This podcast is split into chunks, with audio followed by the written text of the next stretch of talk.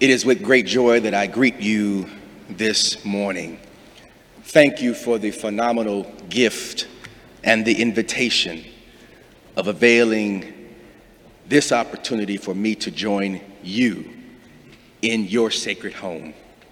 The gift of an invitation is something that we should never take lightly, for indeed Jesus invited us into the church.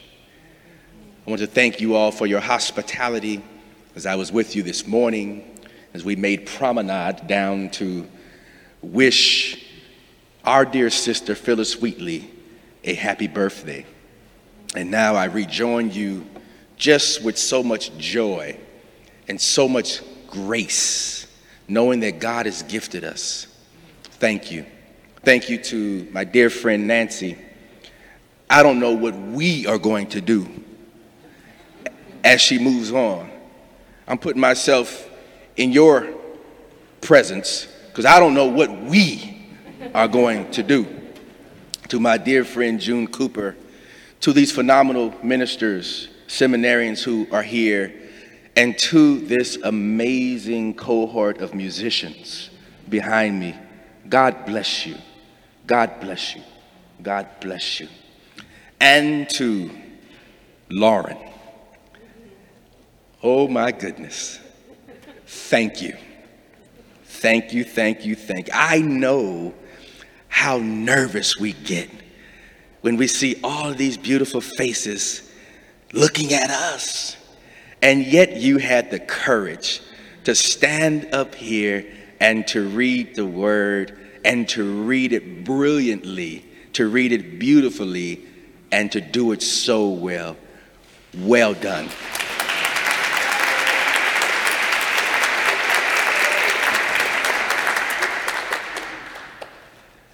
The task that I have before me is one that I really appreciate. I usually don't preach on Mother's Day.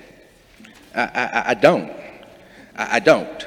Um, we have a phenomenal assistant pastor at our congregation uh, who knows that on Mother, Mother's Day she's going to bring the house down. Matter of fact, she brought the house down on Easter, so I don't just let her preach on Mother's Day. It's not about me letting anybody do anything anyway. But oftentimes, it's not necessarily a word from the Lord from me on Mother's Day. But I'm grateful today that there is a word, and I pray that you will receive it. The passage that Lauren just beautifully read, 2 Timothy, is a passage written by Paul to his son in the ministry, Timothy. And I want to encourage you, perhaps invite you, to think about the fact that in the Bible, there are moments where there's what I call biblical course correction. There are moments where we, in our socialized and acculturated moments, have kind of normalized patriarchal and male chauvinistic thinking. We haven't done it intentionally. It's just kind of the way that things have been. It's the way that we have kind of engaged the world. And there are moments when we read the Bible with a, shall I say, a sense of curiosity, or read the Bible in the way that I believe that God's nature comes through, that helps us to do a little bit of biblical course correction. Paul loves Timothy. Paul loves Timothy as a spiritual son. In this passage, Paul helps us to understand the importance of generational relationships. Paul is older than Timothy and sees him as somebody who he's maturing, who he's nurturing, who he's grooming in the faith. And yet, Paul does a couple of things here in this passage. One, he says it's a gift for him, Paul, to be able to pray for Timothy. It's a gift. And it's a privilege for him, the elder, to pray for the younger. For him, the mentor, to pray for the mentee. For him, the groomer, to pray for the one whom he is grooming. It's a gift and a privilege. Paul even says that when we are together, I feel great joy. Anybody here feel great joy when you are with a beloved? Even if it's not your child or a nephew or a niece, but somebody you deeply care about, their presence brings you great joy. Paul even writes that when we're separated, there are tears that flow because I miss your presence. And yet, the Bible established here, and Paul writes this, that although I see myself as your spiritual father, I didn't teach you the faith. Paul goes on and says that your deep faith comes from your grandmother Lois, and your deep faith comes from your mother Eunice. In our patriarchal lenses, in our male chauvinistic lenses, we would assume that Paul is taking credit as a spiritual father for deepening and developing this spiritual maturity. And yet, Paul does the exact opposite and honors these two phenomenal women. Let me tell you about these two phenomenal women who had such deep faith, and yet in our biblical narratives, they are under recognized, they are undervalued, they are underappreciated. They clearly had powerful ministries because here, Paul, who has traveled the land, who has influenced the influencers, who has taught the teachers, who has groomed the preachers, acknowledges their ministry. And yet, my dear sister Nancy, they were unordained. Yet, my dear sister June, they were perceived to not have a call. They were women of strength, women of courage. And yet, they stood as hidden figures within the culture that did not allow oneself to appreciate, value, and validate them. As a matter of fact, the culture attempted to tell these women when they can do what they can do, what they can do, what they can do it, how they can do it, why they can do it, and perhaps even why not you can't do. And yet these women prayed even when they were not allowed to speak. They gave God glory and praise through their worship, even when they were not allowed to be worship leaders. They, Lois and Eunice, remind me of another mother of deep faith another mother of great courage, another mother whose wisdom and brilliance, whose anointing and appointing demystifies how we as humans may even understand her contribution.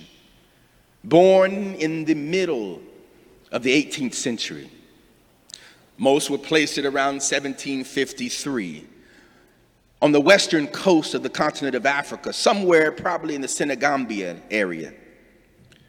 This woman of deep faith was sold into slavery and ends up here in Boston, Massachusetts, somewhere around 1761. You do the math. She was sold into the Wheatley family, and she was branded by the name of the transport vehicle that old slave ship called Phillis. Phillis Wheatley, 10 years later, came to Old South, baptized here, became a member here, and served here. But one could suggest that her deep faith was already seeded even as she was baptized here. One has to think about the traumatic torture of being robbed from one's family, physically removed from one's family, to be put on that transport ship without family and taken to a foreign, distant land where you know no one and nobody knows you and then robbed of your embodied experience, your culture, almost your humanity. And with that, she wrote. She wrote. Scholars who study Phillis Wheatley are perplexed because when you read her writing, you don't get anger, you get faith. When you read her writing, you don't get bitterness. You get a deep sense that God is, that God loves, that God cares, that God can rehabilitate, that God can restore, that God can repair, that God can reconcile. You don't get this sense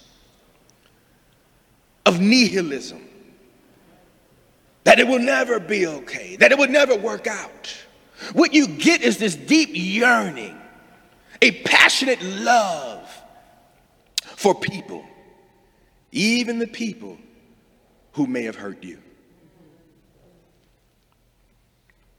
At a certain point, Phillis Wheatley was brought before a tribunal of some of the greatest, air quotes, citizens of Boston. I use air quotes so that we can all just think about whether we agree or not. I'm not trying to persecute or judge. I'm here to share the word of God, not to condemn. But these were folks like John Hancock and the governor at the time of Massachusetts and the lieutenant governor of Massachusetts who declared that this woman, this slave woman, this black slave woman, this black slave woman from Africa surely could not have mastered the English language in order to write as profoundly, provocatively as this. And so they held her and made her defend her writing.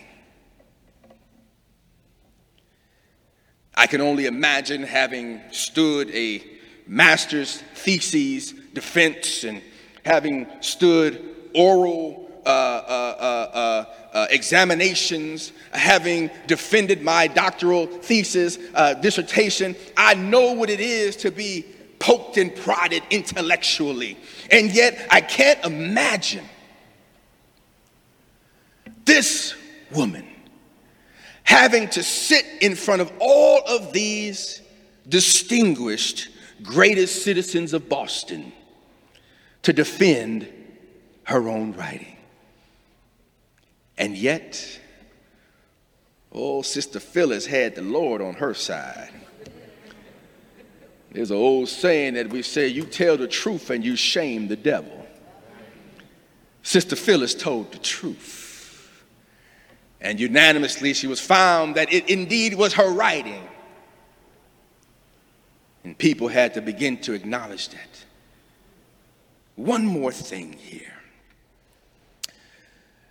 As one who was writing in the moment of slavery, even as a slave, she still found opportunity to bless others, to write elegies about significant individuals who she probably didn't agree with, and yet she honored them.